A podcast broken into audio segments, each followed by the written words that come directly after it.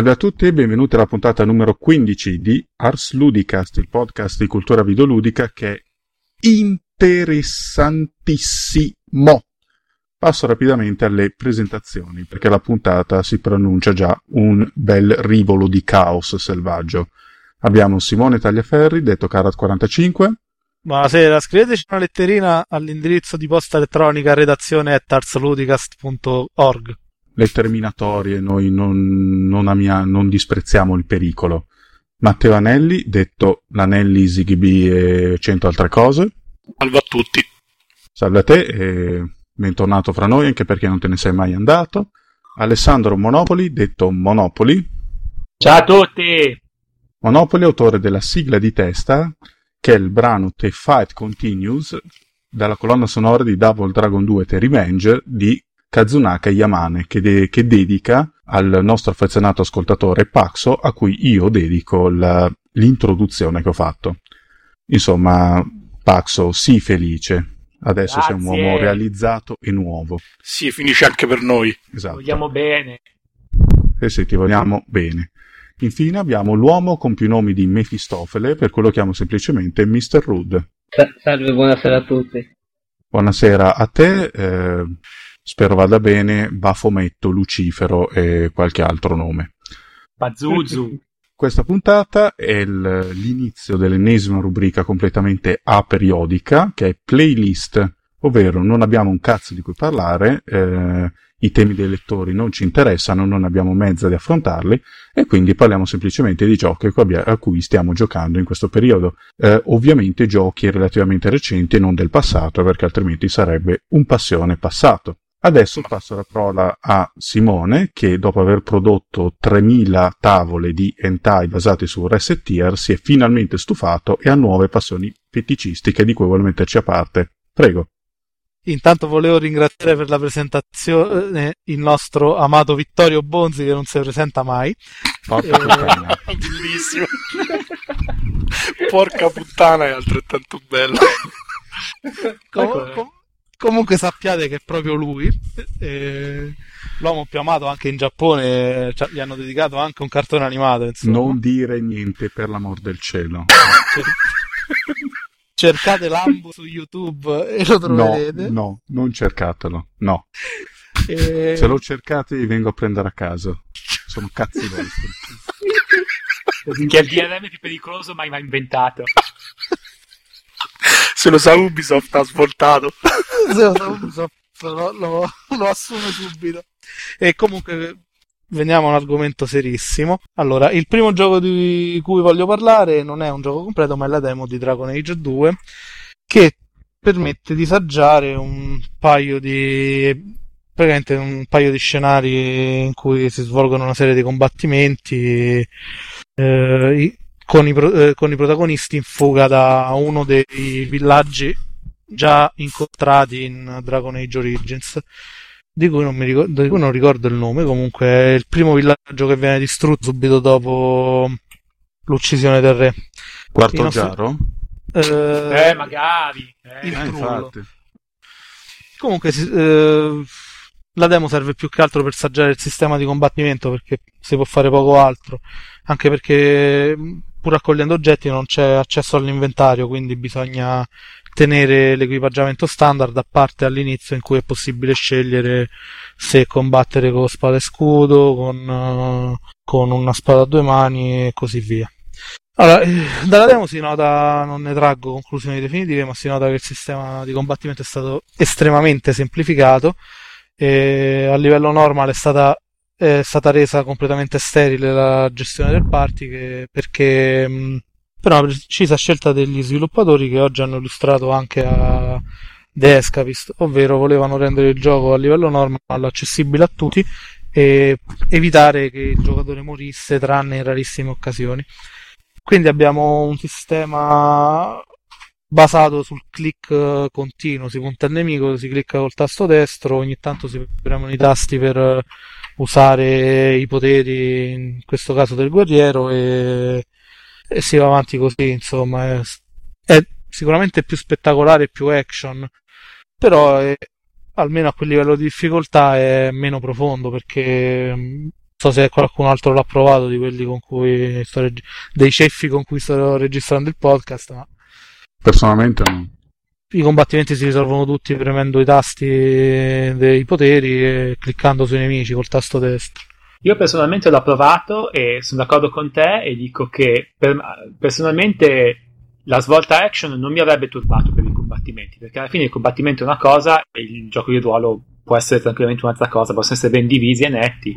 Però se fai l'action, fammi un bel action, dammi le cose, dammi le, dammi schivate, parate, le, co- le cose che fanno bello un sistema di combattimento action come quello che, che so, Tales of Symphonia.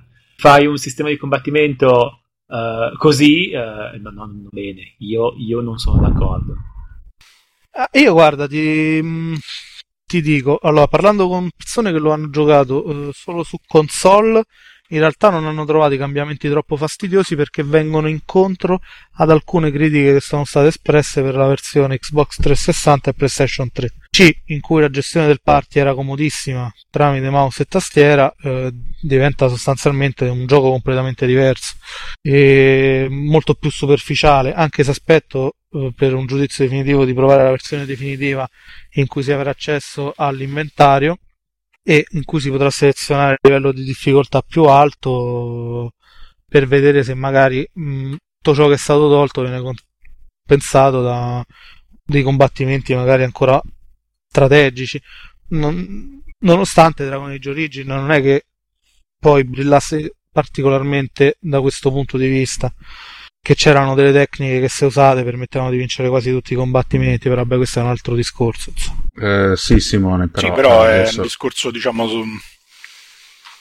Cioè, non è proprio fondamentale, però fa capire che comunque anche il vecchio gioco aveva dei problemi, insomma, non era perfetto. Oltre per una realizzazione tecnica non proprio perfetta in generale, perché un po' su, su ogni piattaforma c'era un problema.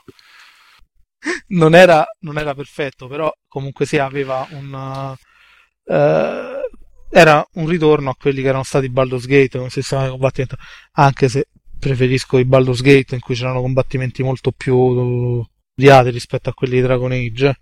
Mm, Ma personalmente il sistema di combattimento come quello di Baldur's Gate non lo reggo più, ma, mm, No, infatti, no, ma adesso eh, cioè, la gente vuole sapere. La gente gioca ai giochi BioWare per un motivo preciso. In questa demo, Simone, si scopa. Penso, guarda, secondo C'è me bunga alla fine bunga. gioco alla fine del gioco sì, intanto c'è in tutti i giochi BioWare, eh. Ormai manca solo che inseriscono l'Orger, Bukkake, il eh, Quello- l'Animal, per quello c'è The Witcher genere. 2. 2, hanno già annunciato il pompino. davvero? Questa Sì, mi era sì, sì, sfuggita. Davvero? Ah, fighissimo. Sì, sì, hanno, hanno già annunciato. Cioè, li metto- le mettono tra le feature, feature del gioco, cioè tipo Eh, immagino sì, sì, potrei scegliere quel pezzo. che ne so, Guardate, eh, la profezia del Tasse- 2011, prendiamo per il culo i giapponesi, ma tra cinque anni saremo come i giapponesi, tutti a comprare hentai, no, giochi tra le tutti uguali. gioco cioè, gira in DirectX 11 pompino proprio E magari, e magari Sì, sì, bisogna tipo- anche dare click con tempismo, come col combattimento, ho capito. Come nella realtà. Comunque, per un giudizio più approfondito aspetto il gioco finale, non, non voglio... Però l'impressione non, non è stata proprio positiva. Bene Simone, hai sudato scazzo da ogni poro, dacci oggi le nostre trollate quotidiane. Adesso passo la parola al Monopoli che ci parla di eh, qualche gioco horror come il suo solito. Prego. Che solo quelli già. Ah, vole- volevo parlare di eh, Grey Matter, che è un gioco che è uscito di recente, dopo una gestazione infinitamente lunga che potrebbe competere con quella di, di Duke Nukem Forever, con la differenza che è uscito Grey Matter. E, eh, ed è un'avventura Beh. grafica di... sì, Pure Duke Nukem Forever, dai, dovrebbe uscire, a meno che non succeda Dai, qualcosa certo. da qui a maggio. dai. quando, quando- C'è- quando C'è faranno un'altra uscire. differenza che è rilevabile. Grey Matter è interessante. Eh... Sì, sì. che cattiveria a me ti, ti voglio bene. Comunque, Mi spiace, questo, a me Luca non dice proprio un cazzo. a me il scusate. Duca mi, di- mi parla tutto il giorno. Comunque, a parte questo, questa cosa, eh, Grey Matter è un gioco di Jane Jensen, l'ho già detto, non so se l'ho già detto, nel caso lo ripeto, che è la scrittrice e mi sembra anche designer di Gabriel Knight, eh, certamente il primo, non sono certo di, dei seguiti, Anche gli altri, sì. anche gli altri. E tu, diciamo che tutti la ricordiamo un po' per quei giochi lì. E cos'è, cos'è Grey Matter? Un'avventura grafica uscita per PC 360, di cui io, io ho preso la versione 360 di, e vi parlerò di questa. E fondamentalmente c'è, c'è, questa, c'è questa faccenda, c'è questa tipa con, con le tettone, e, concetto un po' da Troia, che, che arriva tutta sciatta a casa, a casa di un tale, vede una che dice, questa è, è l'introduzione, non vi sto spoilerando niente, vede una che dice, buongiorno, no, non col cazzo, buonasera, sono la nuova assistente del dottor Styles, poi zic, scompare nel, nulla, non se ne sa niente. Allora lei che, che, che non, non, si spaventa, non è che dice cosa sta succedendo, è una tizia arrivata e è scomparsa nel niente, cosa è successo? Non si pone questo problema, va là e fa finta di essere lei l'assistente del dottor Styles perché piove, sta male, gli si è rotta la moto, non è per niente contenta. Allora uh, frega il posto a questa povera ragazza di cui non, ci ha dato sapere che cosa è successo. E questa è l'introduzione. Dopo di questo si entra nel gioco, che è una classica avventura grafica con punta e si clicca, questo spero su, su, questo su PC, su console, un po' diverso, poi ve lo racconto. Uh, gli enigmi sono classici, usa l'oggetto con la tal cosa, parla con la gente. Ci sono delle, degli aiuti, degli aiuti, diciamo, non sono proprio dei, dei, tips, però sono degli aiuti, tipo per esempio nella mappa, quando si sceglie la locazione in cui andare, se la locazione è d'oro, segnata d'oro, significa che ci sono delle indicazioni, eh, in quella locazione bisogna fare qualcosa di fondamentale per la trama, se, se sono d'argento uh, bisogna fare qualcosa che non serve per la trama ma è utile, se sono grigie, se, da quello che non serve più a niente, non serve più a niente visitarla. Quindi, in un certo senso, ti aiuta perché quando, si, quando una locazione diventa grigia, boh, possiamo dimenticarcene. E questa cosa mi prende bene perché toglie di Anche mezzo una bella rottura di scatole. Sì. Anche a me ha soddisfatto. Cosa, cosa, cosa, mi piace? Mi piace, allora, essendo io, diciamo, sempre interessato alle cose di occulto e horror, mi piace il modo in cui viene trattato in maniera molto, molto mh, fine quindi vince. In genere in tutte que- quelle opere, sia film o, o anche uh, videogiochi in cui l'occulto è trattato in maniera raffinata e con stile, basta poco per... Diciamo, c'è una vestita da Troia? No, no, no, non è, lei non c'entra niente con Ah, ok. No. no. non capivo uh, la eh, raffinatezza e lo stile. È lo stile nel modo in cui è trattato l'occulto. Ah, ok. E appunto, uh, in genere, quando, quando, è trattato in questo modo, basta poco per, per, per, fare, per, per incutere, cioè per far paura, non tanto per far paura, per, fare, per creare inquietudine nel, nel giocatore o nel lettore. E in questo caso funziona, funziona bene, perché beh, basta proprio quelle piccole cose completamente diverse dal normale per creare quella sensazione di inquietudine che tanto, che tanto piace a chi piace l'horror. Ok, cosa, cosa non mi piace? Cosa, cosa, è che non mi piace? In primo luogo, uh, il gioco è stato fatto a una certa risoluzione, non, non, saprei dire quale così su due piedi, che non è quella nativa, non è 720, 720p. Quindi c'è un scaling interno che si può selezionare, si può ingrandire la, la schermata. E la dimensione che si ottiene, che riempie tutto lo schermo, è, fa, fa, diventare tutto scalettato. Madonna, sai, però vabbè. Lo accettiamo con cristiana accettazione. Seconda cosa, l'interfaccia. In pratica è così. Si schiaccia il grilletto, viene fuori tipo una sorta di un radiale che punta a tutti gli oggetti della scena, ma non necessariamente, ne, cioè, non è che tipo se punto a destra mi punta gli oggetti a destra, mi punta un oggetto della scena, quindi andare a selezionare gli oggetti diventa un pochettino ostico quando ce n'è un bel po', anche perché ne indica al massimo 16, dopo 16 ti devi spostare e spostarti verso un'altra, verso un'altra direzione dove ci sono altri oggetti. Quantomeno schiacciando select fa vedere tutti gli oggetti sullo schermo e quindi diciamo difficilmente ci si può perdere qualcosa. Quindi il mio parere è positivo se vi piacciono le avventure grafiche eh, vecchio stile e se vi piacciono le storie dell'occulto. Se queste cose invece non vi piacciono, c'è una demo che potete provare per PC e anche per 360. Potete farvi un'idea abbastanza, abbastanza buona perché è una demo colposa. Ok, da buona avventura grafica avrà un'interfaccia migliore su PC. Esattamente, Comunque... la demo su PC e su PC funziona benissimo. Comunque io sono curioso perché ho sempre stimato Jane Jensen e il suo ritorno sicuramente mi interessa. Ah, scusate, mi sono scordato una cosa che vorrei dire. Uh, mi è venuto in mente perché il marito di Jane Jensen è lo scrittore delle musiche sono, sono carine, sono, funzionano bene, sono, sono, scritte con attenzione e a differenza di tante altre colonne sonore sono scritte tipo le parti di pianoforte sono suonate, per davvero.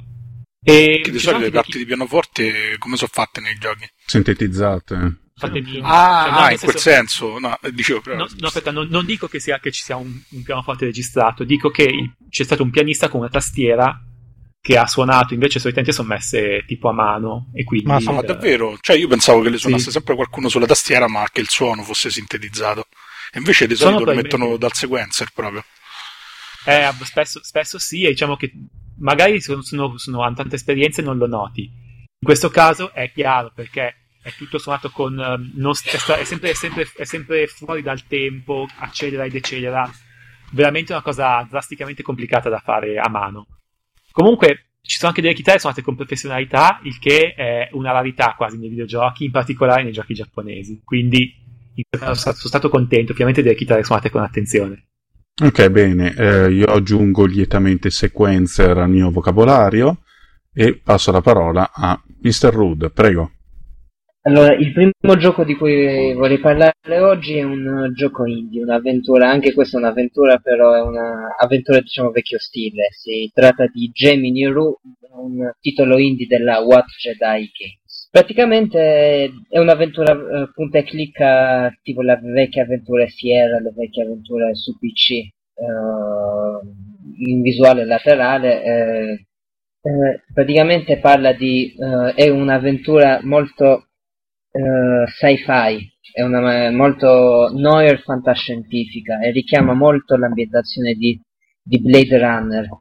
Praticamente la storia parla di due personaggi, uno è un, uh, è un poliziotto, Asriel uh, Odin, uh, il quale praticamente si trova in un pianeta del settore Gemini e cerca di trovare suo fratello, Daniel, il suo fratello scomparso, mentre eh, l'altro protagonista eh, si chiama Delta Six, è un, um, diciamo una specie di cavia prigioniero di un centro di riabilitazione in cui gli è stata cancellata la memoria e lo sta, viene riaddestrato per intraprendere poi un'altra via, una nuova vita.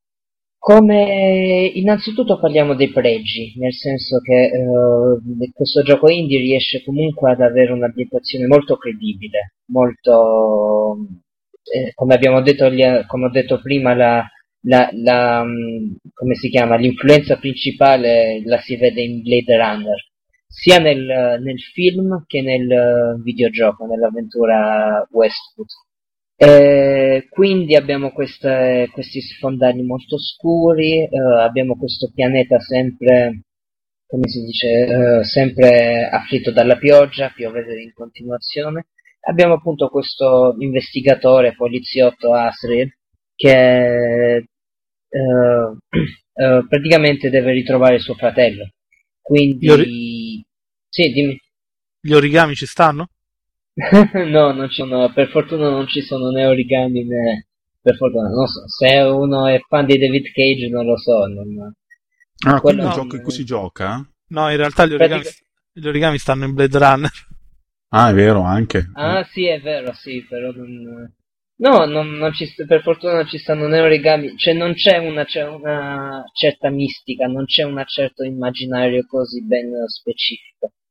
Eh, dall'altra parte, cioè, come ho detto prima, abbiamo questa, mm, questa contrapposizione tra, tra le avventure parallele, una di, dell'investigatore Odin e l'altra di Delta Six, che è praticamente questo prigioniero appunto che sta organizzando eh, l'evasione dal centro.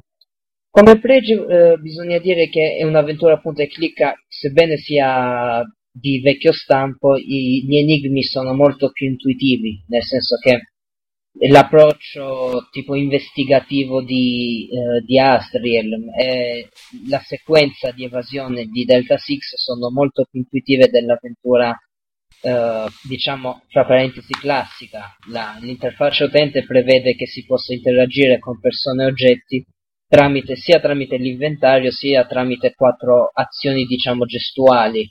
La mano per, eh, per indicare l'utilizzo eh, la bocca per parlare, per indicare il dialogo, l'occhio per l'osservazione e ovviamente il, il pulsante del piede per attuare un'azione violenta, come per esempio calciare un altro personaggio oppure eh, calciare un oggetto per romperlo per uh, riprenderne una parte. Ah, questa Però... cosa non si vedeva dai tempi di Full Throttle. Eh, sì, sì, scusa. Sì, no, no, è stata, è stata implementata molto bene perché con la semplice pressione del tasto destro appare tutta l'interfaccia, quindi è molto intuitiva anche per chi magari come me quelle avventure le ha vissute poco e niente, cioè più le ha viste giocare o comunque le ha viste più, diciamo, con la coda dell'occhio. Però, e poi un'altra cosa che mi è molto piaciuta è la storia e l'ambientazione, nel senso che mi sono piaciute perché sono comunque, rimangono comunque coerenti e, ben, e non sono banali, nel senso che lo sviluppo, no, sebbene sia molto familiare, non è banale come lo si potrebbe pensare. Inoltre c'è un utilizzo dei colpi di scena e, dello, e proprio dello sviluppo narrativo parallelo molto molto suggestivo, il che non, non fa prevedere subito il finale. Ecco. Purtroppo però uh, c'è una critica che devo fare che come un po' tutti i giochi indie uh, soffre un po' di una mancanza di uh, to- io l'ho chiamato tocco autorale, però, autoriale, però sarebbe proprio qualcosa che riesca a fare ricordare il gioco come riesca a renderlo memorabile, insomma.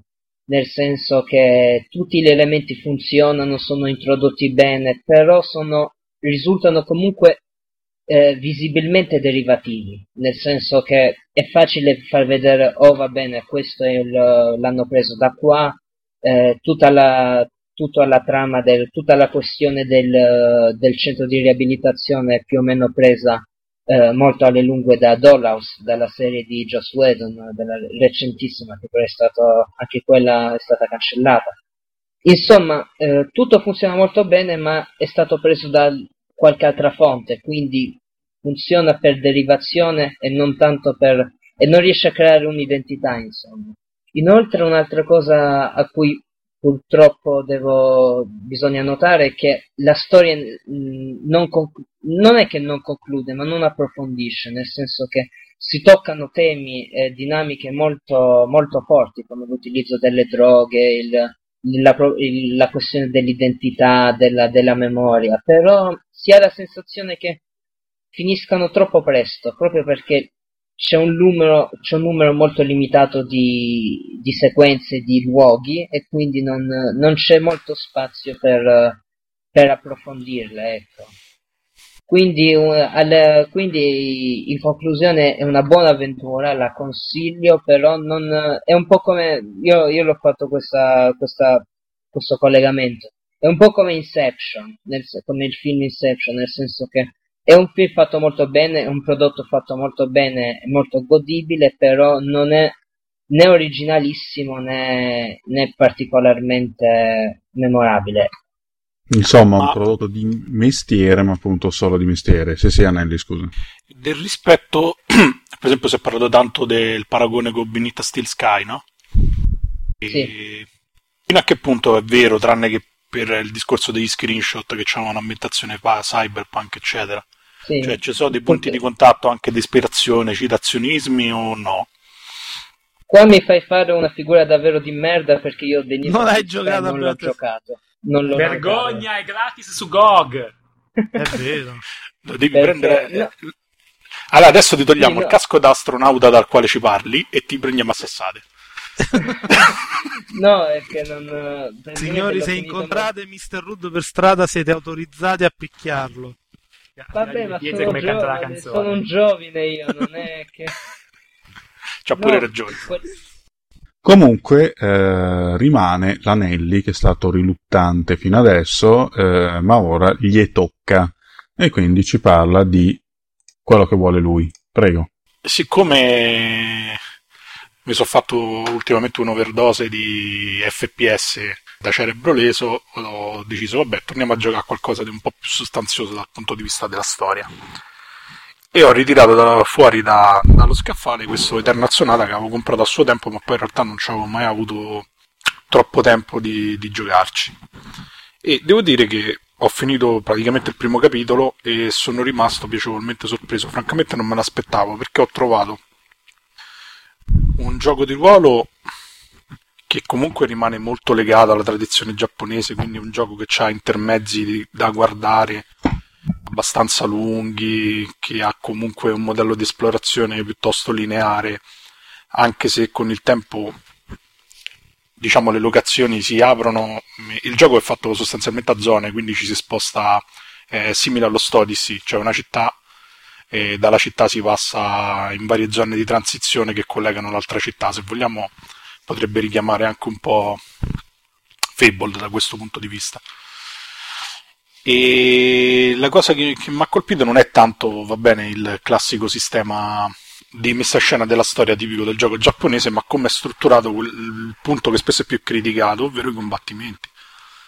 Perché piuttosto che avere combattimenti a turni o con incontri casuali random, eh, il giocatore deve incontrare i mostri che sono su, disposti sulla mappa. Quindi in pratica ci sono degli animaletti tutti molto belli pacioccosi che si spostano. E in qualche modo, una volta nel momento dell'incontro, parte un, un combattimento in tempo reale che descriveremo dopo. Perché l'altra cosa su cui mi volevo soffermare è la storia.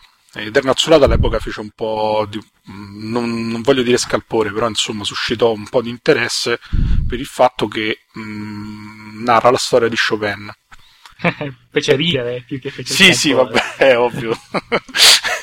è ov- ovviamente in, in, chiave in qualche modo fantasy, fantasiosa.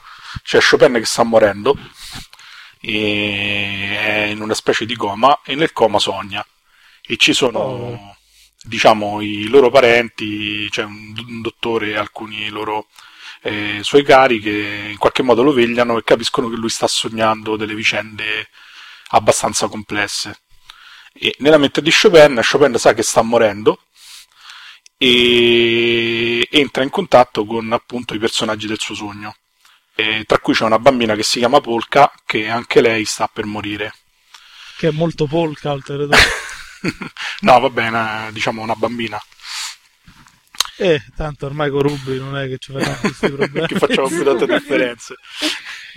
E quindi praticamente da subito, dopo la classica, diciamo, la classica dinamica introduttiva in cui vengono introdotti i personaggi principali che sono Polka e, e un ladro che si chiama Allegretto. Allegretto chiamato Retto. Retto, sì, per tutto, per tutto, il gioco lo chiamano Retto perché Allegretto L'accent- era veramente assurdo. L'accento dove si mette? È retto o retto? No, retto, retto. dicono retto. Retto con un doppiaggio americano che fa veramente cagare, però fortunatamente ci sono le voci giapponesi che per quanto voci giapponesi recitano abbastanza bene. E niente, praticamente Pulka scopre, cioè scopre, sa di poter usare la magia ma lo nasconde perché in questo universo che Chopin si è creato nella testa, chi sta per morire acquisisce dei poteri via via più potenti e viene in qualche modo scansato dal resto della popolazione che è convinto che possa essere contagiato da, dalla malattia della persona che sta morendo. E Credo questo di mo- stare facendomi un'idea sulla causa della morte di Chopin. Se easy, easy. di cosa ha chiamato Chopin? Di... Uh... No. Di mescalina so. è morto. Di mescalina. No. sì, sembra un po'... Tubercolosi, molto di tubercolosi Chopin. No, no, quella è la versione ufficiale effettivamente sembra un po' un oscuro scrutare sotto certi punti di vista, se vogliamo.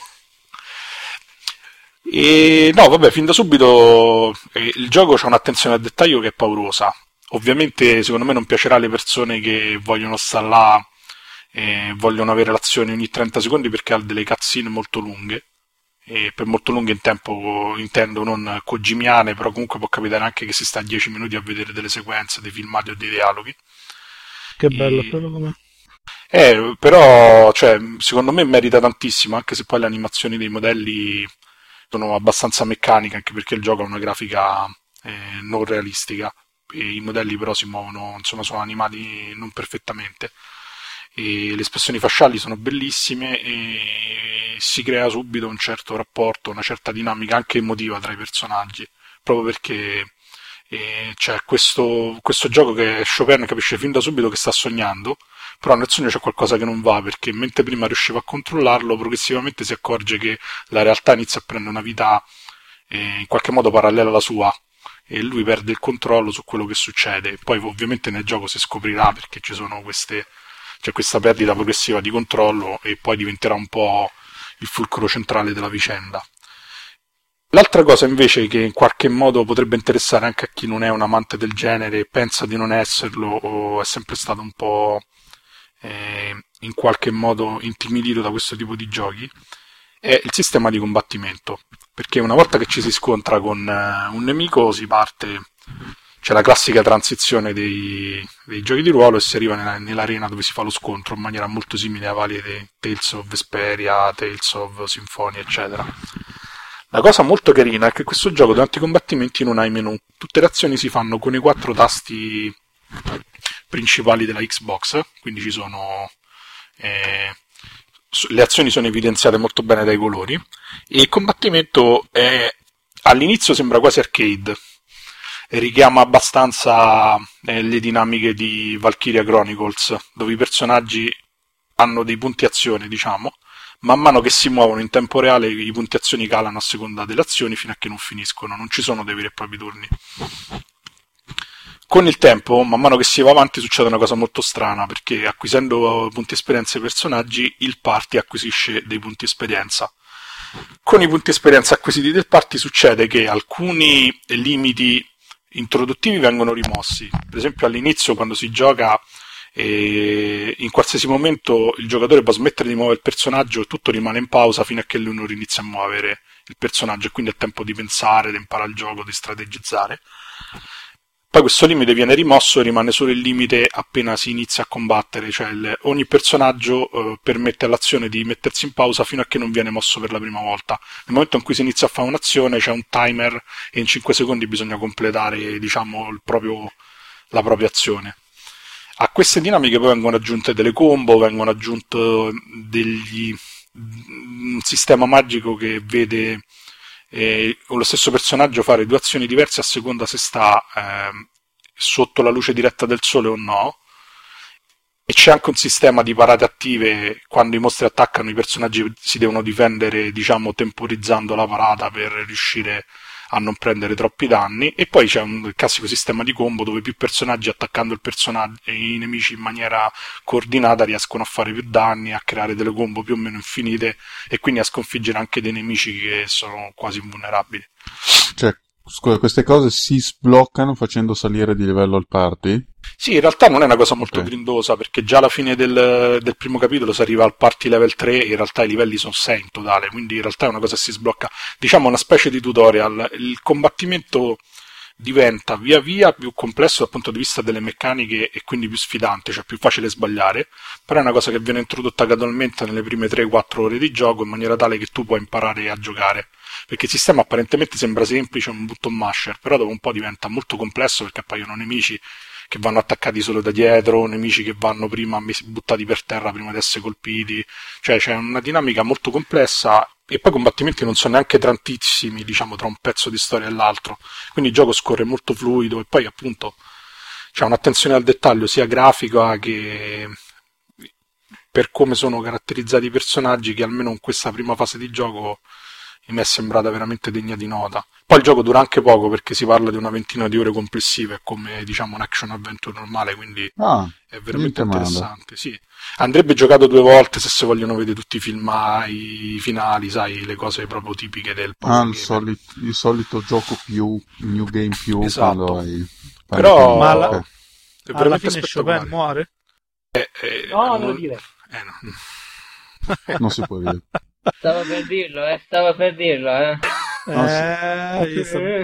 no, finisce che Chopin vive ma prende la, prende la tubercolosi il giorno dopo. No. Ma devo capire, guarda, in realtà, a parte il fatto che ovviamente c'è una visione anche di Chopin, della, eh, di, del periodo storico in cui è vissuto, che è veramente idealizzato, no? Eh, anche nella resa anche, grafica.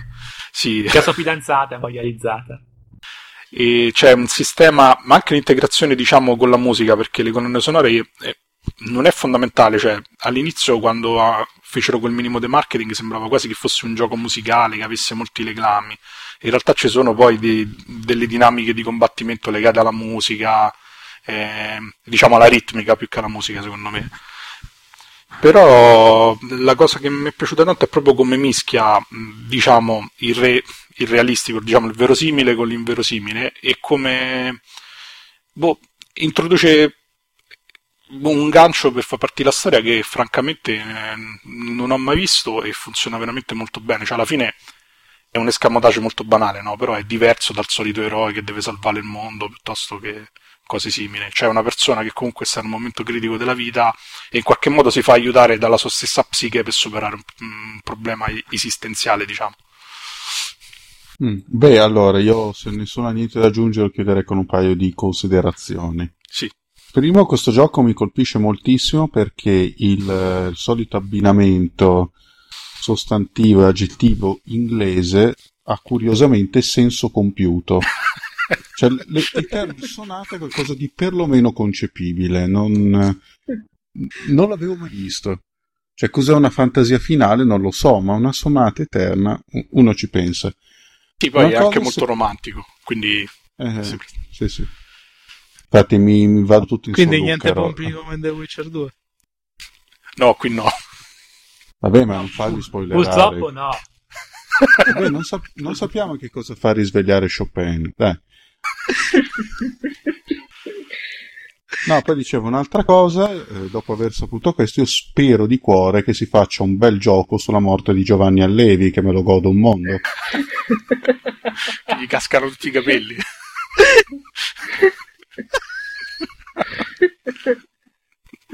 che con, con, le sue dita a forma di pianoforte non riesce più a fare niente e muore. Eh, guarda, proprio, proprio, me ne gusterei ogni minuto come caramelle. Comunque... Comunque, boh, visto che si trova pochissimo e potete comprarlo anche sulla store di Ars Ludica, che non, non, lo pusciamo mai sul podcast, io ve lo consiglio anche perché dura poco, la storia mi pare avvincente, è logico che non è un gioco tipo Call of Duty dove il giocatore ha sempre il controllo di tutto, cioè sono dei momenti in cui bisogna in qualche modo fermarsi un attimo, godersi la storia ma pure riflettere. Chi è che sta aprendo una botola? è Lambo che sta entrando nel dungeon, sta a prendere la frusta, il cazzo. No, no, sono, sono cigoli del microfono. Eh. E quindi niente, boh, secondo me, per chi non è è scettico se gli può piacere questo tipo, questo genere di giochi, secondo me potrebbe essere un buon inizio, non è neanche troppo banale, quindi... Va bene, eh, abbiamo finito il primo giro, lo ricominciamo da capo con lo stesso ordine che, che peraltro ho dimenticato. Comunque Simone, riprendi tu. Dai. Allora, il secondo gioco di cui parlo in realtà non l'ho ancora deciso. Facciamo un sondaggio? No, parliamo di Painkiller Redemption, che è l'ultima incarnazione in senso negativo di, di Painkiller, lo sparatutto che fu dei, degli autori dell'ultimo di Bulletstorm, che mi hanno appena confermato essere pronunciato bene in questo modo. È vero, eh, eh, tra l'altro a me pure il primo Painkiller faceva schifo. Vabbè. I People Can Fly. Non capisce una minchia. Scusate, ma ah. questo andava detto. Ah, boh. A me sta cialtro- a me sta cialtronata, boh. vabbè. Ah, la premessa no, ma io co- e con gli, F- con gli, FPS non ci prendo. Vabbè, scusate. Vabbè, quello è ah. complicato se non sei un amante del genere, perché comunque è difficile, eh? Anche il primo painkiller. Quindi. La premessa... Simone se non sclera. Eh. La premessa da cui nasce il gioco è strettamente economica, nel senso che Joe Wood sta fallendo, quindi doveva tirare fuori qualche cosa sul mercato eh, in poco tempo per monetizzare. Quindi che fa? Prende un mod eh, quasi realizzato, ci attacca l'eseguibile e lo pubblica come se fosse un episodio standalone a un prezzo abbastanza basso, cioè molto basso. E tu que- ovviamente l'hai comprato. E io ovviamente l'ho comprato. Ma perché compri tutta sta merda? Dagli a me sti soldi. A sto punto... No, l'ho comprato perché, l'ho comprato perché altrimenti cosa. avrei potuto parlare di un gioco bello e invece così posso parlare di un gioco veramente giochi di merda e quindi comunque continua con la sua media impeccabile diciamo allora vabbè contento lui ehm, beh eh, il gioco praticamente è painkiller nel senso che ha, è stato riciclato praticamente tutto eh, sono state riciclate le armi dei, due, dei vari episodi che sono usciti che sono stati Painkiller, l'espansione, più poi c'era Painkiller Overdose e poi l'ultimo terrificante Painkiller Resurrection.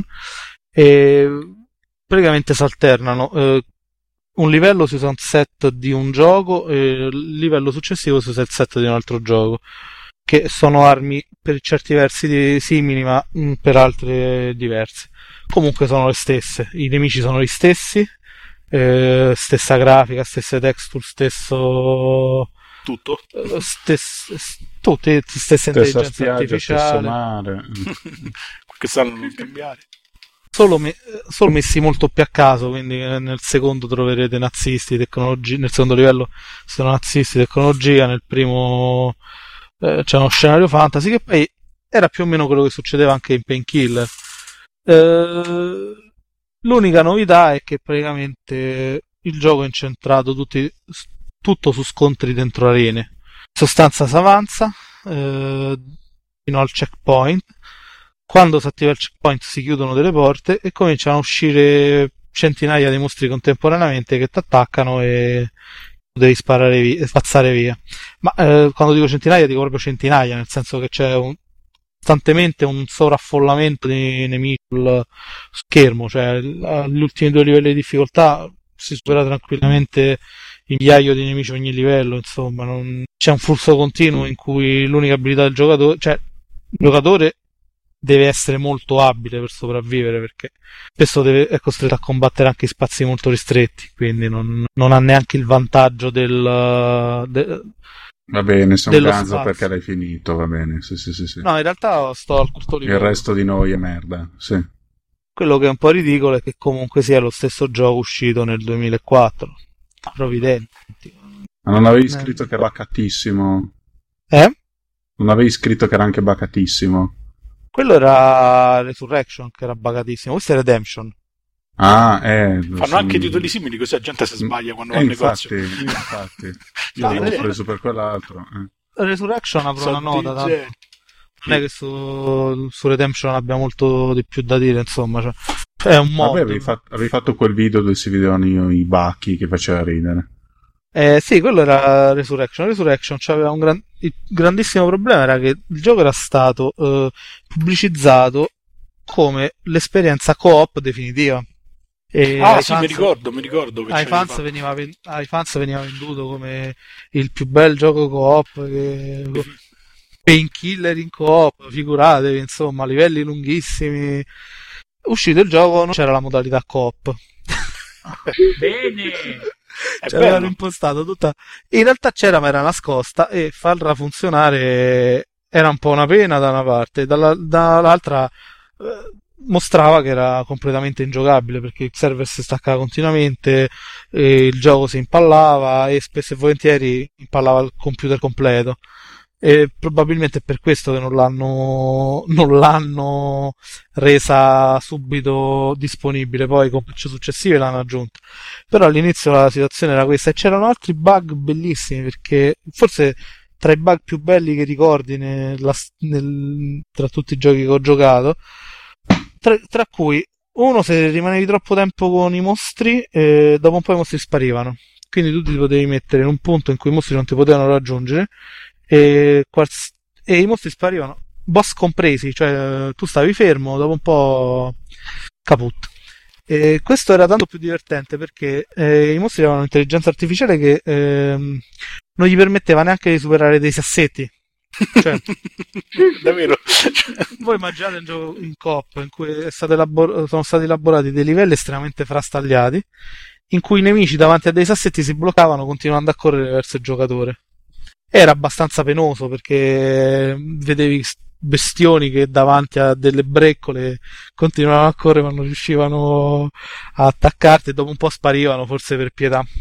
Altro bug clamoroso che aveva era la possibilità di percorrere tutti i livelli senza ammazzare nessuno. Cioè, eh, tu potevi iniziare il livello, correre come un matto, arrivavi alla fine e finivi il livello con un, un conteggio delle kill eh, Quella- uguale a zero. Quella era la modalità stealth.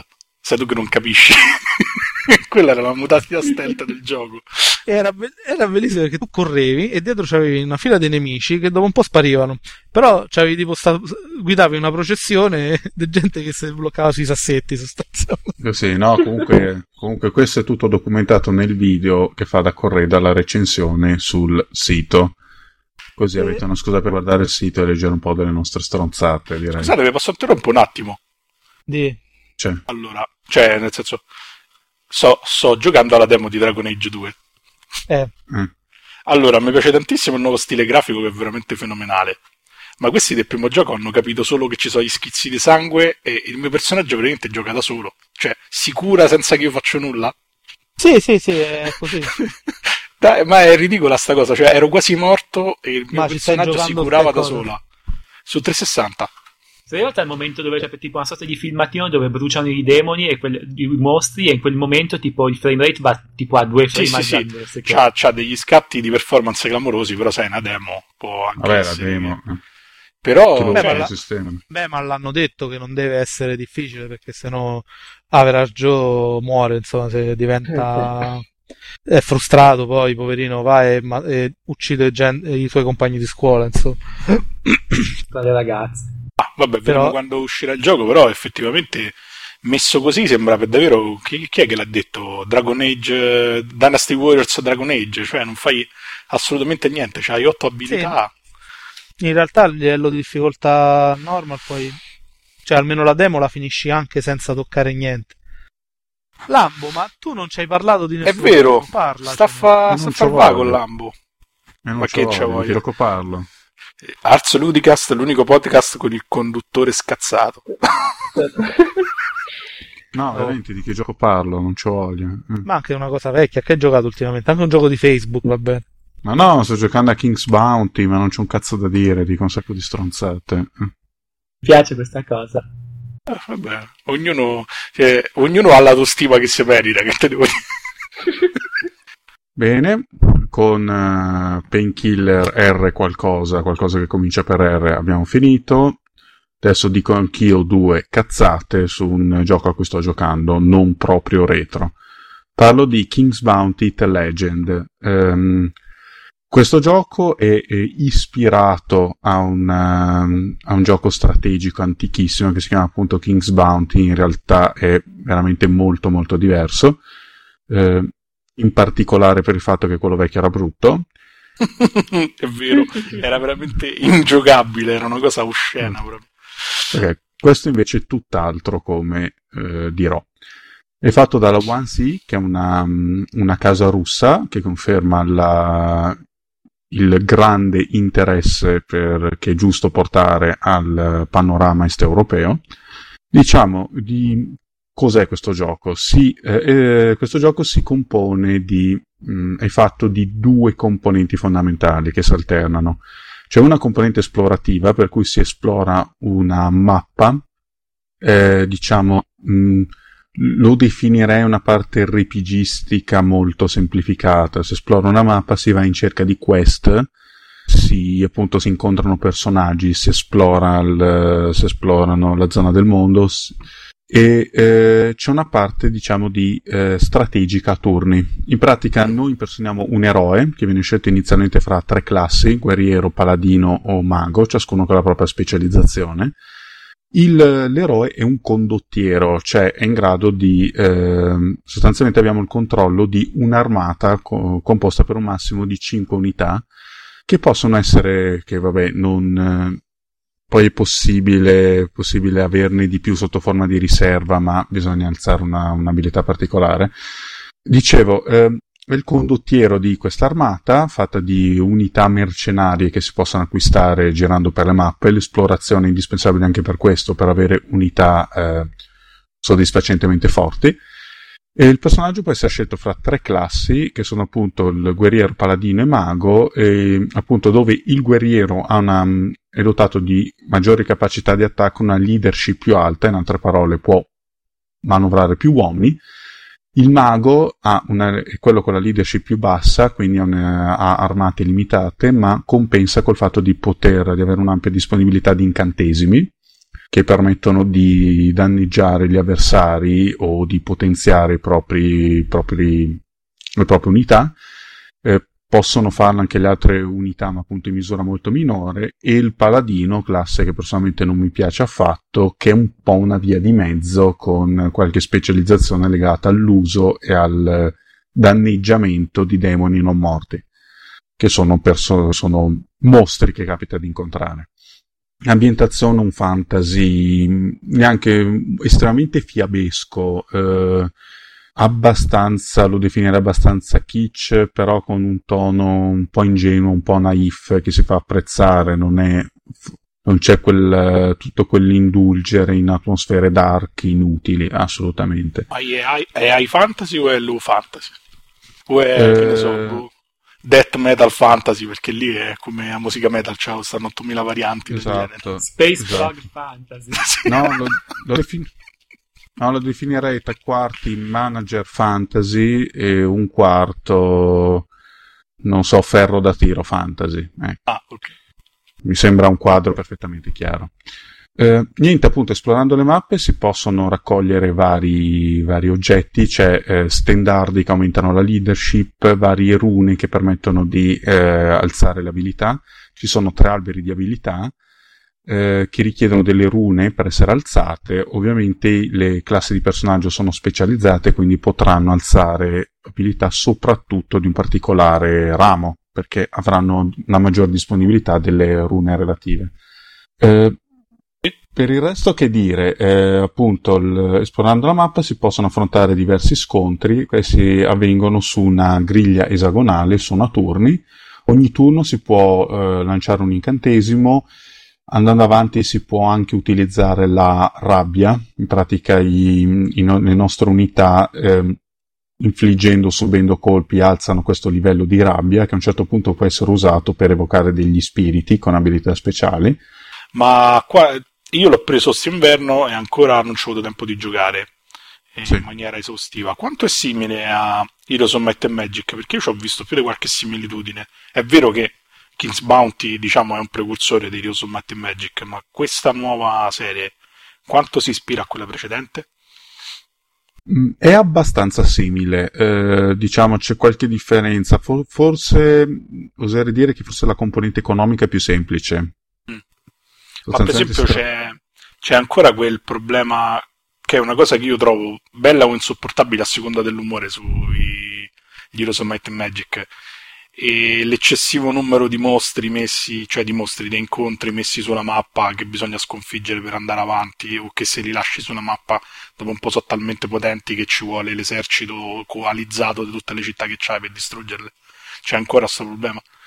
No, assolutamente. L'esplorazione ah. è abbastanza fluida. Ecco, c'è il fatto. E il, le armate che si incontrano sono di forza fissa. Ah, ok. Tra l'altro, quindi... tra l'altro, alzando un'abilità eh, particolare si possono anche avere dettagli sull'entità del, delle forze. Proprio c'è questa abilità che è indispensabile alzare, per cui tu passi il puntatore sulle armate e ti dice quanto sono forti rispetto a te. Perché tra l'altro la cosa viene considerata relativamente se tu aumenti di livello e diventi più forte, l'armata che prima ti veniva descritta come forte può esserti descritta come debole, mm. pur rimanendo uguale. Perché? Ok. No, diciamo, ci sono alcune zone che possono esserti precluse inizialmente perché i mostri che ci, che, o i nemici che vi si aggirano sono troppo forti. E quindi mm. devi fare, devi tornare indietro, cioè devi l'esplorazione. Eh, però c'ha più senso. Sì, sì, infatti ha più senso, appunto l'esplorazione è molto più fluida, capita di dover tornare in dei posti, di dover esplorare appunto determinate aree quando, laddove prima non si poteva Uh, evitare schivare gli incontri non è neanche difficilissimo, uh, perché ad esempio ci sono person- incontri particolarmente potenti, esistono anche eroi nemici, per cui ad esempio ci sono queste armate che possono contare sul loro condottiero che, che lancia i propri incantesimi e quelli sono particolarmente tosti. Ci sono proprio anche dei, dei boss, alcune, alcune quest anche fondamentali vanno completate sconfiggi- risolvendo uno scontro di questo tipo. Ah, vedi che bello. Beh, sì, sì, no, è molto bello. Appunto, dicevo, può capitare che. che scusate, una... posso. Sì, posso... No, eh, gli scontri con i boss sono talmente belli che la seconda espansione è basata tutta su quelli. Sì, sì, infatti. Gli scontri con i boss sono bellissimi, sono anche quelli in cui veramente viene fuori la tatticità del gioco, perché il, gli scontri ordinari ovviamente non richiedono grandissimi livelli di ragionamento. Invece i boss sono degli ossi duri e sono decisamente la cosa migliore del gioco. Ma comunque ripeto, l'esplorazione è molto fluida, può capitarti di finire in posti dove le armate sono troppo forti per te, ma puoi scappare. non è sempre semplice farlo, ma si può fare. È un gioco giustamente impegnativo che chiede di salvare spesso e ricaricare le partite. Vabbè, io gioco al terzo livello di difficoltà di 4, però comunque anche a livello normal non è un livello subnormale, è un livello in cui è un gioco impegnativo. Diciamo, se dovessi, se dovessi indicare di, dei difetti ne indicherei due. Uno che dà dipendenza, andrebbe vietato. è vero, è vero. Ci si passa le notti, veramente fa, fa stare male, dopo si sta male. E il secondo è il fatto che forse appunto il, um, io ho trovato le classi, diciamo, un po' diseguali dal punto di vista, non dico della forza, ma proprio dell'interesse. Cioè, detto come va detto, il paladino fa cagare. Il paladino fa cagare e um, io ho trovato, trovo che sia col mago sia un po' troppo più interessante giocare rispetto agli altri. Qualcuno non sarebbe d'accordo, c'è chi preferisce il guerriero perché mh, richiede una, un'amministrazione dei soldi, delle cose che si raccolgono molto più attenta, si basa di più sull'equipaggiamento. Tra l'altro esiste, esiste anche una componente pre, che somiglia un po' a, a Disgaea, per cui alcuni oggetti possono essere potenziati o gli possono essere tolte anche le, delle maledizioni che impediscono di usarli, proprio eh, combattendo, combattendo i guardiani che si trovano al suo interno. Ah, non ci vogliono 20 ore di gioco solo per far aumentare un livello l'arma, spero. No, no, eh, ah, okay. per dire, no, cioè un equipaggiamento può essere, diciamo, o gli togli la maledizione, vabbè, è un combattimento, sì. o se no può essere potenziato a un secondo o un terzo livello che richiedono altrettanti combattimenti. Ah, vabbè, insomma, è una cosa abbastanza veloce. Sì, sì. Viene anche naturale. Eh, appunto, si finisce in questa specie di ambiente, ambiente surreale, si devono combattere, combattere delle armate. Eh, appunto che stanno metafisicamente dentro gli oggetti. È un gioco, beh, io ho parlato forse in termini un po' tiepidi, non mi fraintendete, è un gioco assolutamente entusiasmante. I combattimenti sono, persino i combattimenti casuali, sono comunque sempre divertenti. È zeppo di cose da fare, ci si trova l'elenco delle quest gremito come niente. Eh, giustamente impegnativo, impegnativo gli scontri col boss sono duri, l'esplorazione richiede molta attenzione, si deve tornare spesso negli stessi posti, mettere un sacco di marcatori sulle, sulla mappa per ricordarsi le cose. È, un, è, una vera droga e io la consiglio a tutti, anche a chi non ama i, generalmente i giochi di strategia. Io credo che comunque vi divertirete un mondo. Bene, stasera ci batto il mio record di resistenza umana, tanto ho capito, non mi fai dormire neanche stanotte. Perché? eh, no, niente, perché mo mi ha fatto venire voglia di giocarci. Tu gioca, ah, a, Dragon, tu gioca a Dragon Age 2 che ti dormi dopo 5 minuti, non ti Esatto.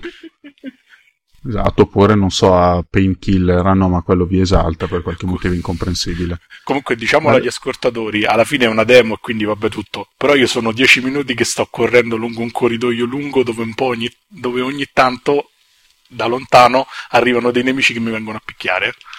Basta sfottere Bioware che ci arrivano le trollate. No, in realtà questa era Final Fantasy 13. Io, io, non pens- io, non pensavo che Infinity War facesse Dragon Age, guardate, proprio non, non pensavo che... che, che... Ognuno c'ha la sua. Ma comunque c'è un'ottima interfaccia utente su 360 secondo me. Ricor- ricordiamo che se volete scriverci lettere offensive per come trattiamo i giochi Bioware potete scrivere all'indirizzo redazione at artsludicast.org Esatto, non mandate alle mail personali che poi le legge solo uno. Eh, adesso, adesso, tocca al Monopoli che ci parla di un altro gioco horror, eh, appunto, questi, sì. parliamo di qualcosa ah. di veramente molto classico, prego. Più o meno, più o meno allora. Di un gioco che si può comprare per 3 lire uh, sul canale indie dell'Xbox Live Arcade.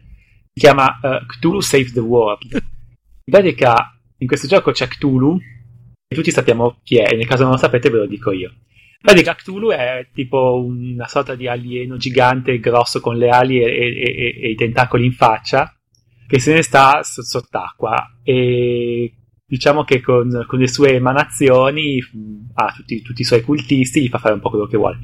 E ogni tanto si torna, sì, quando as- torna non, non, va bene. Scusa, diciamo che è la divinità principale del Pantheon creato da H.P. Lovecraft. Sì, e, e, che sul forum dove in Officina Grandi dove c'è scritto scrivere il CV c'è il CV di Cthulhu, quindi potete sapere tutto il suo passato. Esatto, potete scoprire il fotografato, che è tanto perché si avere tipo miliardi di anni, una certa età, un sacco di esperienza come i nostri politici. E allora, quindi... Grande. Madonna. Vai. Comunque, il povero Cthulhu cosa fa? Fa quello che deve fare, ossia torna... Fa Cthulhu, Cthulhu. So- sì, lui sorge e il suo scopo è mangiare tu, tu, tutte le persone della Terra e conquistare, fa, fa, finalmente diventare il re dell'universo. Purtroppo un mago gli lancia la maledizione terribile e gli toglie tutti i poteri.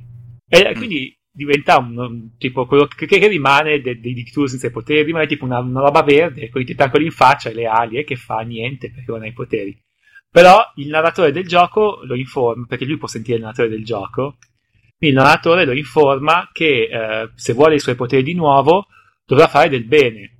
E quindi dice, vabbè, allora farò del bene così che potrò uh, rivere i miei poteri, finalmente conquistare la terra e mangiare tutte le persone.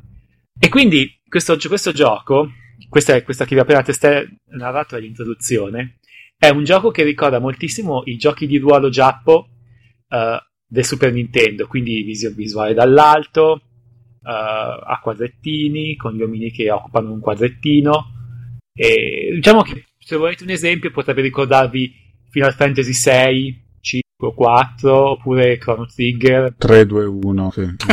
Guarda, indietro. non sono andato ai 3, 2, 1 perché sono per, per, per Nintendo 8 bit e cioè, diciamo quel tipo di giochi di ruolo Terra Enigma quel tipo di giochi di ruolo lì. Ovviamente cioè in realtà senza ovviamente. Purtroppo la qualità estetica di, di, di, dei giochi che vi ho appena citato è infinitamente migliore di quella di Cthulhu versus uh, no non è, non, non è, non è Scott Pilgrim ma è di Cthulhu Save the World. Uh, dicevo la, la, qualità estetica di questi vecchi giochi batte nettamente quella di Cthulhu. E penso che ormai i grafici di oggi abbiano quasi dimenticato com'è che bisogna fare la grafica per le basse risoluzioni ma non sto qui a disquisire di questo. Quindi vediamo un po' il gioco. Fondamentalmente in, questo, questo gioco ricorda sempre questi giochi di Super Nintendo quindi uh, si esplora, ci sono gli incontri casuali. Gli incontri casuali ricordano un po' il modo di combattimento dei vecchi giochi di Fantasy Star, quindi i cattivi Fantasy Star oppure anche Dragon Quest. I nemici sono di fronte a te, c'è un menu, si sceglie quello che si deve fare e si fa fare a te e ai tuoi colleghi nel party. Fondamentalmente uh, il sistema di combattimento quindi ricorda questi, è molto, molto vecchio stile, non è neanche fantastico da un certo punto di vista, è abbastanza limitativo. E, però vabbè, è divertente, funziona bene, si riesce a, in genere a, a cioè, diciamo, mettendo in piedi una certa strategia si riesce sempre a risolvere tutti i problemi. Uh, il gioco fondamentalmente si gioca perché è divertente dal punto di vista dei dialoghi, cioè ogni volta che parte un dialogo c'è Cthulhu che parta, dice certe stronzate. Quindi sì, anche tutti gli altri ma sullo, ma sullo stile mm, cioè c'è uno stile ironico no non è, non è assolutamente horror è, è, comico. tipo da spunk stile... insomma.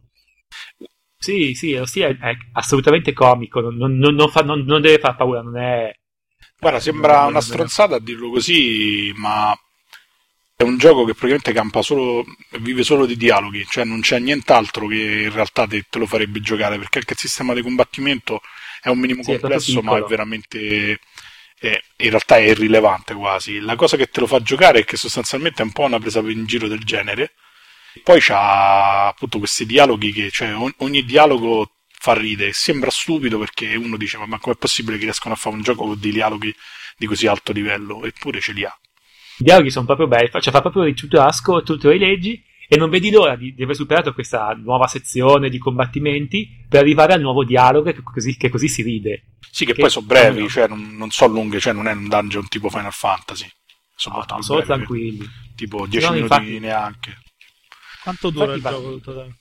Non l'ho ancora finito, quindi non te lo saprei dire. Allora, io ho fatto la peer review e mi pare che dura intorno alle 5 ore, 6 ore, non so lunghissimi. Du- dura ah, un po' di più di Breath of Death 7, che certo. è dello stesso autore, sempre della Zibioid Game. E in realtà non lo volevamo fare uscire, c'è stata una disquisizione piuttosto lunga, solo che era il periodo che c'era la promozione della eh, Indie, Indie Games Uprising, questo era in, quest'inverno durante il Natale. Sì e alla fine c'era quasi una parità, abbiamo deciso di chiudere un occhio su un po' di problemi, problemucci che c'avevo ancora, perché è, molto, è un po' meno rifinito di quanto non era Breath of Dead 7. Ha un po' di sbavatura anche sulla resa grafica, come dice Alessandro, che spesso sono dovuti a uno zoom eh, non perfetto delle immagini. La grafica in pixel sgrana un pochettino. È difficile da spiegare, però uno giocandoci se ne accorge, insomma, che i pixel non sono tutti perfettamente delle stesse dimensioni. Sì, si può anche c'è la demo, non mi ricordo più, perché io l'ho, l'ho comprato al volo perché c'era la parola Cthulhu nel titolo, quindi l'ho comprato senza pensare. Sì, vabbè, tanto costa 100 punti, mi pare, 180. Ah, okay. Quindi cioè, 240 costo... mi pare. Ah, due, eh sì, è vero, 240, sì, sì. Quindi se nessuno offre di più? Se no, avete un cane e non lo volete abbandonare nella foresta, chiamatelo Cthulhu e lo prenderà Alessandro, vai. Esatto, esatto. No, no io volevo... Posso lanciare un messaggio diciamo profondo, tra virgolette, per farsi due risate. È strano mess- perché... un messaggio profondo per farsi due risate. no, ne, nel senso che è un gioco stranissimo perché tu te lo giochi per leggere i dialoghi, non per giocare al gioco. Cioè, no, non so come spiegarlo, è, che è un controsenso, però senza il gioco intorno, quei dialoghi non renderebbero così. È, è una cosa assurda. Non voglio dire che è un modo nuovo, innovativo di fare i giochi, però diciamo c'ha una, una filosofia eh, che è molto simile anche a quella che c'aveva Alf e Minute Hero, che tra parentesi ho letto oggi che uscirà un remake eh, potenziato per la 360 tra poco. Che... Three Quarter Minute Hero? No, c'è un titolo un po' diverso. a quanto, pa- tiro, quanto okay. pare è focalizzato solo sulla parte quella RPG carina. Che... Ah, Vabbè, comunque non divaghiamo, ah. dai, su che mi sarà a far divagare. E comunque... niente, boh, alla fine eh, mi piace questa cosa del gioco che che alla fine diventa il veicolo per qualcos'altro, insomma, e che comunque crea l'atmosfera che è come se fosse un, un palcoscenico. Non, non, non, mi viene in mente una definizione migliore. Sì. Vabbè, allora... Dal mio punto di vista, visto, visto il prezzo che ha e visto comunque il fatto che è divertente leggere i dialoghi, anche il gioco certo, cioè non, è, non, è dis- non, è, brutto, è semplicemente sotto, sotto, un po' sotto le aspettative. Comunque, appunto, visto il prezzo e visto la qualità dei dialoghi, io lo consiglio perché è divertente e, e si lascia giocare. L'unica cosa è che forse, uh, se conoscete un pochettino Lovecraft, che ricordiamo Lovecraft tradotto in italiano diventa un uomo fatto per l'amore. uh, è come Warcraft solo in versione pacifista. esatto, esatto. Ma non è tipo la fattura dell'amore. no, sai, craft, crafted. Già era Comunque, sfigatissimo eh, che l'avevano chiamato Howard Phillips sì, tutte ce le aveva pure letto. A parte questo, uh, forse converrebbe leggersi almeno qualcosa o proprio perché ci sono un sacco di citazioni da tutte le parti, tutti i nomi dei luoghi sono citazioni di luoghi dell'immaginario di Lovecraft. Forse basterebbe anche soltanto leggersi il, il, fumetto chiamato Unspeakable Vault of Doom, che è una parodia di Lovecraft. Quindi leggetevi quello e poi giocate al gioco e divertitevi. Ok, eh, appunto, fabbricate tanto amore. Ok. E adesso, siccome Nanelli continua a parlare sopra la gente, fa mezzo le, le... si mette in mezzo alle presentazioni degli altri, lo facciamo parlare. Dai, presenta un altro titolo. Allora, io ho in realtà ne presento due, così almeno io ho finito, poi dopo lasciamo la parola a Mr. Wood. Sono due titoli molto carini, molto brevi e parlano tutti e due più o meno di buchi neri. E quindi la cosa interessante, c'è un legame. Uno è Unite, che è un gioco gratuito per Windows Phone 7 che è semplicemente spettacolare nella sua semplicità. Sostanzialmente è un gioco del labirinto dove la pallina è controllata dal movimento del, movimento del giroscopio del telefono, insomma, inclinandolo si, si inclina la gravità quindi la pallina scende. E... Però c'è una particolarità, si chiama Unite non così per caso, ma perché il giocatore controlla due palline che si devono incontrare al centro dello schermo, al centro dello schermo insomma, si devono incontrare per finire il livello. La cosa non è così facile perché il gioco è disseminato di buchi neri o di altre trappole che in qualche modo modificano la traiettoria delle palline e ti permettono di interagire con la gravità. È una specie di metagioco perché eh, sfruttando degli elementi nel gioco praticamente inverti i controlli del, naturali che hai inclinando il telefono. È un giochino sostanzialmente semplice, ha una grafica eh, bidimensionale al neon molto carina, è gratuito, sono se non sbaglio mi pare 22 livelli e dopo i primi 2-3 iniziano a essere di una complessità e di una bastardaggine unica e secondo me è un titolo da tenere d'occhio, probabilmente poi uscirà anche per gli altri telefoni e altre piattaforme immagino. Poi l'altro gioco di cui volevo parlare è Lumi, che è quello che l'altro anno ha vinto il Dream Build Play della Microsoft. È anche questo un gioco indie eh, lo trovate su Live Arcade. E anche questo ha, ha una presentazione grafica eccellente visto in foto perché è anche quello che ha dato il logo al Dream Build Play 2011 che è partito da poco, l'abbiamo annunciato ieri anche noi. Vista in movimento comunque si capisce che è un gioco indipendente che quindi diciamo non è tecnicamente al top come succede per altri per titoli diciamo simili e ci vede alle prese con una specie di animaletto un folletto, insomma è strano, è un mondo dove ci sono questi animali, questi lumi, che deve ovviamente arrivare al solito portale che sta dall'altro lato del mondo. È un incrocio tra un platform e un puzzle game, perché il nostro pupazzetto lo muoviamo con il pad normalmente e col tasto A lo si fa saltare. E con i due grilletti invece si attivano due diversi tipi di energie che sprigiona, che sprigiona la creaturina, quella rossa e quella blu, che si legano con dei buchi neri sparsi per la mappa. Se noi attiviamo la, l'energia rossa, si lega al buco nero rosso, ci inizia a, gira, a girare intorno e quindi può essere eh, c'è un sistema fisico molto, diciamo, molto rudimentale che permette di usare l'effetto fionda della rotazione per far superare ostacoli o comunque per far saltare il personaggio. E questa cosa si complica ulteriormente sapendo che l'energia del colore opposto ci allontana dal buco nero eh, da un buco nero quindi in realtà si possono usare queste due tipi di emanazioni sia per essere attirati dai buchi neri sia per essere deviati durante un salto, una caduta, eccetera. Poi ovviamente ci sono i buchi neri neutrali che possiamo colorare noi, ci sono tante altre meccaniche di contorno. È un giochino di una semplicità mostruosa che però rende tantissimo. Mm, secondo me, se siete amanti di puzzle game, eh, diciamo, siete un po' come me che non sopportano proprio i platform, quelli in stile classico, almeno che non sono eccellenti e perfetti, tipo quelli che fa Nintendo, è sicuramente un buon modo per spendere anche in questo caso 240 punti, quindi proprio un'inizia. E ve lo consiglio caldamente, insomma, si capisce dopo 5 minuti che ci giocate lo capite perché ha vinto, insomma, è originale, al tempo stesso semplice il tutorial dura, sono, sono tre schermate, cioè una cosa immediatissima.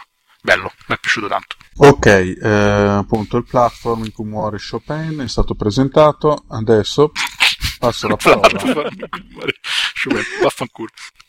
Almeno un titolo allegro, pass- paciocco. Sta passione dell'anelli per i buchi neri.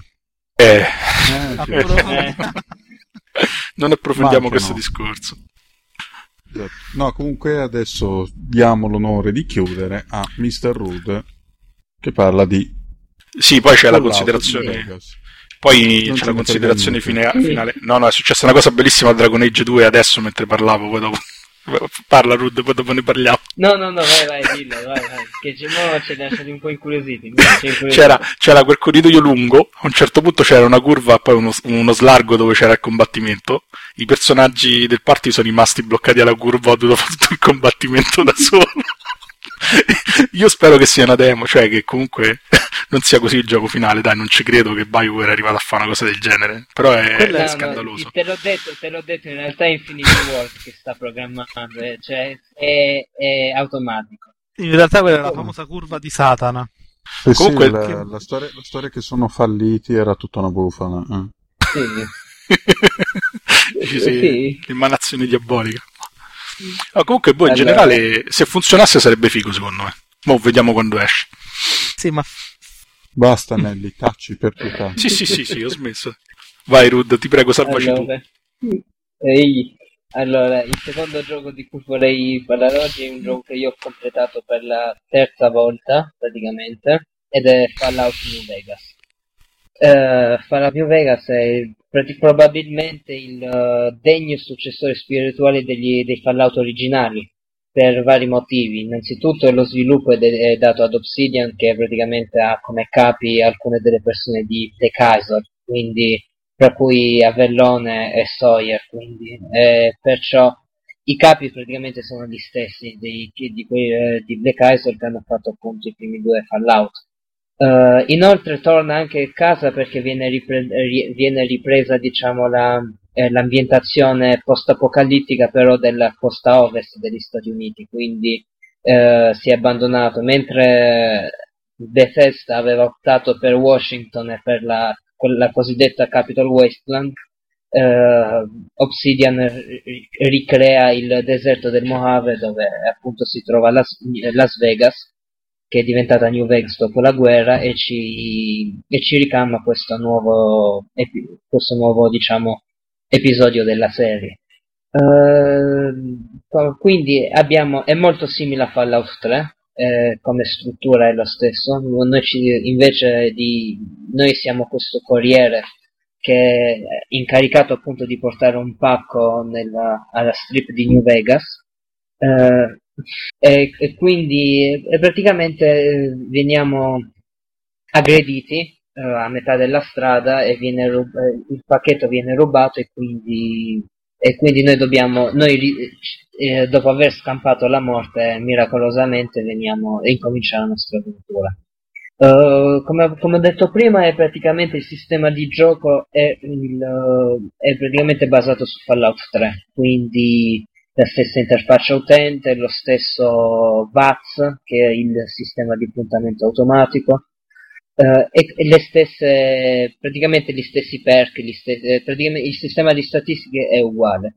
Però eh, rispetto a Fallout 3 il, è un gioco molto più complesso, è praticamente identico a Fallout 3 come interfaccia grafica e di gioco, quindi abbiamo sempre il VATS, l'interfaccia diciamo alla spara tutto in prima persona, il Pip-Boy e tutto il resto.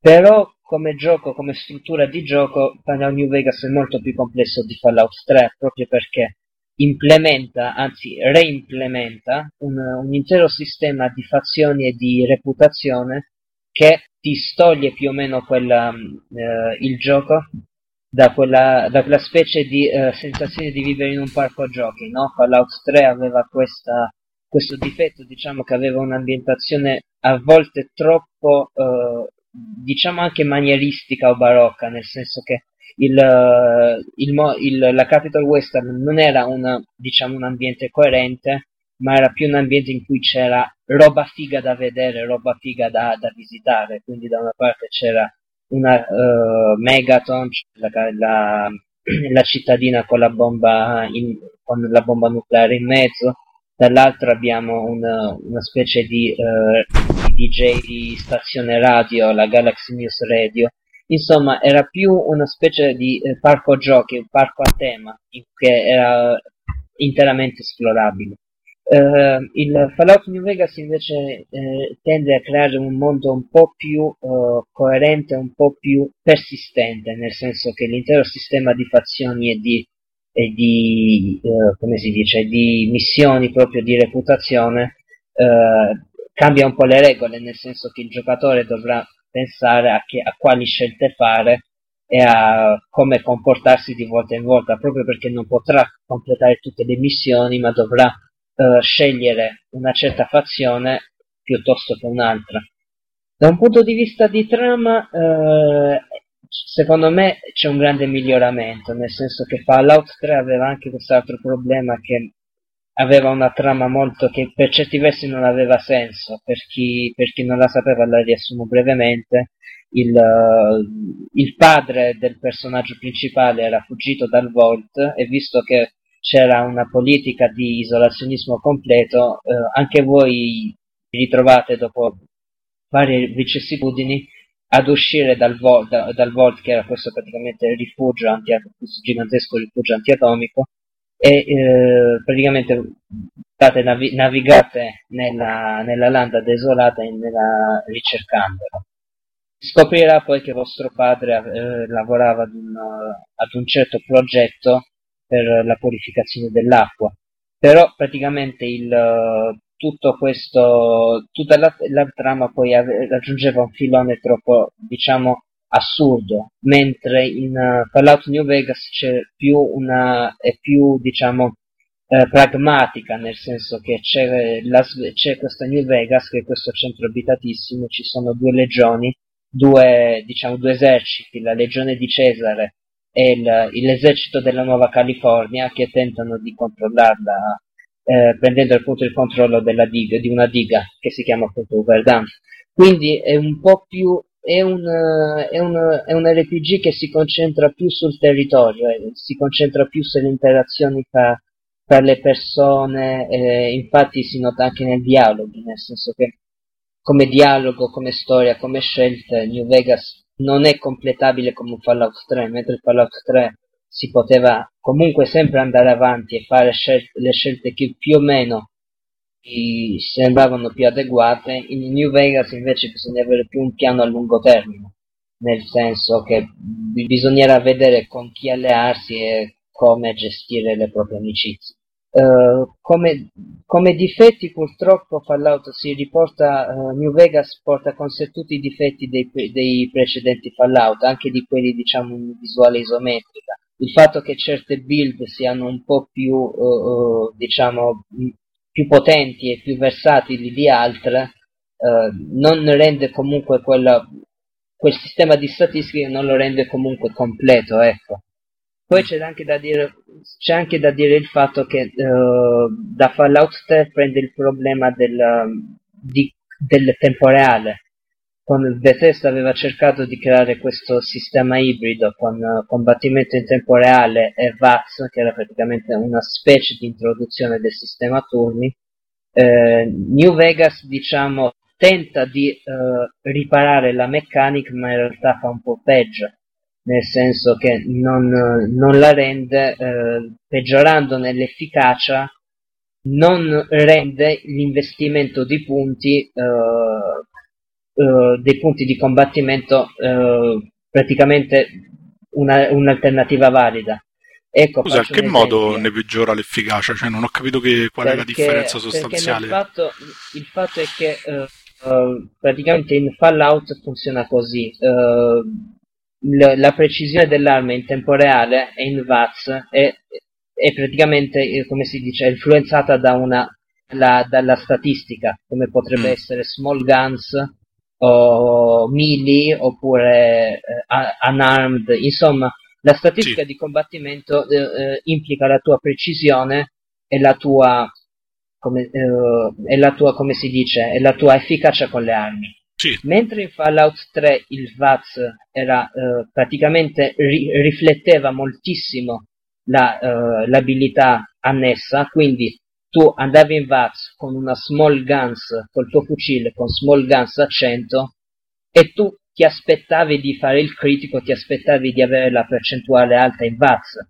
Sì. In Fallout New Vegas, poiché è stato depotenziato il VATS soprattutto alle lunghe distanze, eh, non ha quasi più senso portare small guns a 100 a meno che tu non vuoi proprio la spe- eh, l'arma specifica che lo richiede perché tu un personaggio che ha small guns a 100 in tempo reale è, è tanto efficace quanto un, un, personaggio che ha small guns uguale a 50 ah ho capito non hanno perché sul primo, Quindi... cioè sul Fallout 3 un po' il cono, diciamo, lo distinguevi, cioè che i proiettili in tempo reale, se tu avevi una statistica piuttosto sì, bassa, eh, vedevi sì, vedevi insomma i colpi che insistevano su un cerchio più grande.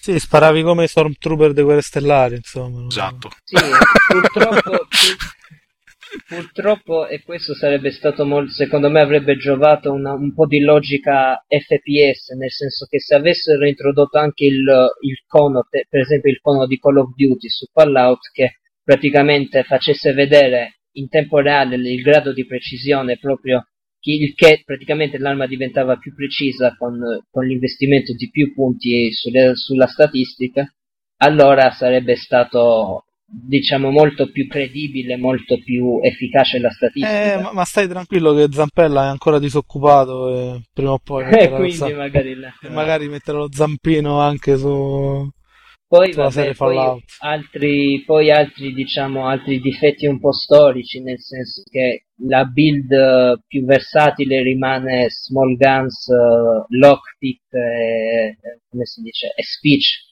quindi rimane Sì, ancora sì. quella cioè rimane ancora la build più versatile, la build diciamo tra virgolette migliore. Sì, sì, è una Eh, cosa che ci si tira dietro da 1, sì. fra l'altro, sì. Mm. Sì, Pensavo cioè, scassinare che- è difficilissimo andare Per- avanti. e viene aggravato anche dal fatto che, eh, per esempio, in New Vegas, non so se negli altri Fallout era possibile, però è possibile creare un personaggio eh, che ha il critico continuo, nel senso che la possibilità di critico la porta al 100%. Il Sì, che, questo- eh, sì, si faceva, era un po' difficile, poi si faceva anche sui giochi classici. Sì, anche in Fallout 2, no? Ci volevano delle perk disponibili molto avanti, ma si poteva fare. Sì, e quindi nel senso si porta dietro ancora questi, eh, questi difetti di gioco, però per esempio dall'altra parte è stato, la gestione delle armi ed energia è stata migliorata, nel senso che adesso il- prima in- negli, negli- nei Fallout originali la- la- te- teoricamente il personaggio doveva passare dalle small guns alle big guns alle energy weapons, cioè dalle- prima dalle armi convenzionali, poi dalle armi diciamo di grosso calibro e poi alle armi d'energia. Qua invece in Fallout New Vegas per fortuna le armi d'energia costituiscono un'alternativa alle, alle armi convenzionali essendo più rare però più potenti e più eh, insomma di, più maneggevoli ecco. Poi per chi, per chi magari è pacifista posso dire che Fallout New Vegas mentre Fallout 3 no- era impossibile da completare facendo una no kill run, nel senso che facendo un senza uccidere nessuno praticamente, Fallout New Vegas nonostante non sia ancora la, eh, non arrivi ancora a quel punto, comunque prevede del, un approccio più pacifista, nel senso che la gestione dei compagni è, migli- è molto- è migliorata moltissimo, eh, da una parte e dall'altra la presenza di strade o comunque di percorsi eh, sicuri, fra virgolette, permette diciamo di limitare le- il grado di uccisioni che si devono fare per portarlo a termine. Quindi la versatilità è aumentata in questo senso. Rimane certo ancora, la- rimane ancora questo, questo stigma di Bethesda con questo motore un po', un po' così e questo sistema di gioco che è ancora molto incoerente, però penso che un, un fan della serie apprezzerà molto Fallout New Vegas e magari spererà che i seguiti verranno affidati sempre ad Obsidian. Tra virgolette però non, non l'ho detto, però non, ho- non mi sono soffermato molto, però bisogna, bisogna fare un'avvertenza, il gioco è davvero buggato, eh, ma davvero buggato, come, come tutte le produzioni Obsidian. a, è scan- cioè, a volte alcuni perk vengono da ridere, però bisogna cont- veramente salvare continuamente per non Ma guarda, a, lo- ritrovarsi- a loro dife- a loro difesa dico che secondo me i bug li mettono direttamente nei fogli di design. Cioè lo- loro programmano già sapendo che inseriranno certi bug. Loro usano un procedimento nuovo che si chiama bug driven programming. Funziona così, prima metti tutti i bug e poi il team creativo li rimuove una alla volta e, e sotto esce il gioco. È un po' come il, il procedimento fanno- per sottrazione del- dello scultore, no? Loro lo fanno fanno una apposta- montagna di bug e poi... E lo fanno apposta perché si eccitano a essere offesi e si divertono a fare le patch. Cioè, una- Ah, una sì, cosa- sì, io, io sono ancora felicissimo adesso di ricordare che giocavo a KOTOR 2, l'avevo anche comprato e sono rimasto irrimediabilmente bloccato da un baco. Ah, vabbè, No, Kotor 2 era, era mitologico da quel punto di vista. Realtà- Cioè, rip- la- ripartiva sempre lo stesso dialogo, si doveva sbloccare una situazione In che realtà non si quello non era un bug, era il finale del gioco che non, non Ah. finiva. Sì, che in realtà si diceva quel finale tronco che era veramente brutto. Allora, Comunque, vabbè, Mr. Rood eh. non solo ha finito il gioco tre volte, ma ha fatto tutta la puntata dentro l'armatura potenziata di Fallout, perché noi sentivamo quell'eco strano un po' metallico, era il metallo dell'armatura. Tanto che gli è piaciuto il gioco. In realtà l'ha finito Sì. la quarta volta registrando il podcast. Cioè... tipo me. Cioè, altro che Half Minute Hero, qua proprio...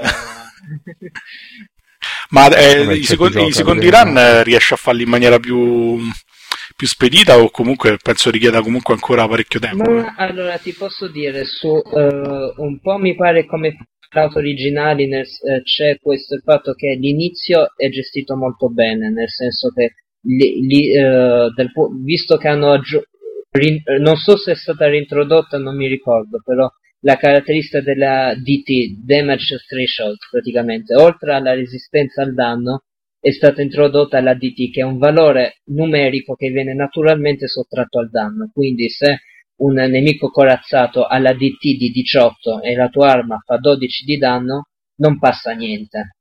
Quindi hanno, hanno fatto in modo, usando questa uh, caratteristica, hanno fatto in modo che la prima run, la prima, i primi 10 livelli di gioco siano quasi interamente guidati.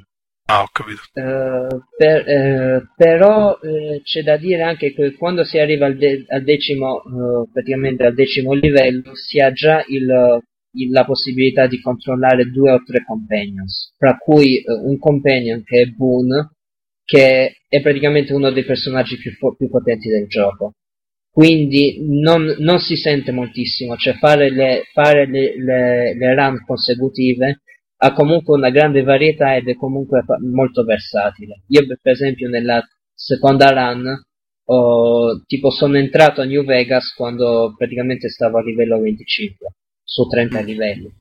Quindi non, non, sono proprio, proprio, non sono proprio entrato nella strip di New Vegas, che è appunto una delle, delle, diciamo, una delle ambientazioni principali, perché proprio c'era abbastanza da fare non, e, e avevo appunto e quindi potevo era facile da fare insomma. E comunque sono, si, con la questione della reputazione si è comunque abbastanza variata Vabbè, okay, tanto non lo compreremo un... mai perché è pieno di buggy quindi infatti eh, peccato ah, no, perché Fallout vogliamo... è sempre bello noi amiamo solo il codice pulito vai Bene, con questa interminabile spatafiata abbiamo finito, speriamo che, eh, di avervi interessato e che siamo riusciti a incuriosirvi e a farvi spendere qualche soldo per nutrire il vorace settore dell'industria dei videogiochi. È il momento dei saluti. Simone. Saluto e vi ricordo che potete scriverci all'indirizzo artsludicast.artsludica.org quindi gli indirizzi che ho dato in precedenza sono completamente sbagliati, sono parte di una congiurata a non farci ricevere lettere. Esatto, invece questo indirizzo è giusto, quindi potete mandarci le vostre lettere minatorie d'amore, di morte, quello che volete. Anelli. Io saluto tutto perché voglio, eh, tutti perché voglio bene a tutti e faccio una piccola raccomandazione a Bioware di non fare come Mass Effect 2 per la PS3 che hanno promesso di finirlo da quando è stata rilasciata la demo e poi è uscito esattamente come era nella demo. Fate almeno in modo che i personaggi facciano le curve. Grazie. A me queste polemiche su BioWare stanno decisamente rompendo i coglioni. Monopoli. Ciao a tutti, e ci sentiremo prossimamente nella nostra futura, a meno che non moriamo, e allora no. Vabbè, qua stiamo riciclando i saluti vecchi come il cucco. Eh sì. Rude. Buonasera a tutti, buon gioco e scusate devo andare a giocare Beneath a Steel Sky perché evidentemente è una grave mancanza. Esatto, Grazie su GOG. Sì, sì, la migliore avventura Revolution, altro che Broken Sword con tutta quella gente prolissa. Detto questo, vi ricordo rapidamente l'indirizzo del nostro sito, arsludica.org, è il solito sitaccio schifoso che ricordate sempre, anche se adesso ha un tema azzurro e non più coloro scarica emorroidale. Per il resto vi ricordo scarica la sigla di code che è Last of the Brave dalla colonna sonora di Halo 3 composta da Martin O'Donnell e Michael Salvatori e non ho la minima idea di chi siano. Detto questo io vi saluto e vi do appuntamento alla prossima. Ciao! Ciao! Ciao! Ciao! Arrivederci! Ciao ciao! Arrivederci! Ci, ci, ci piace la vita! E viva i buchi neri!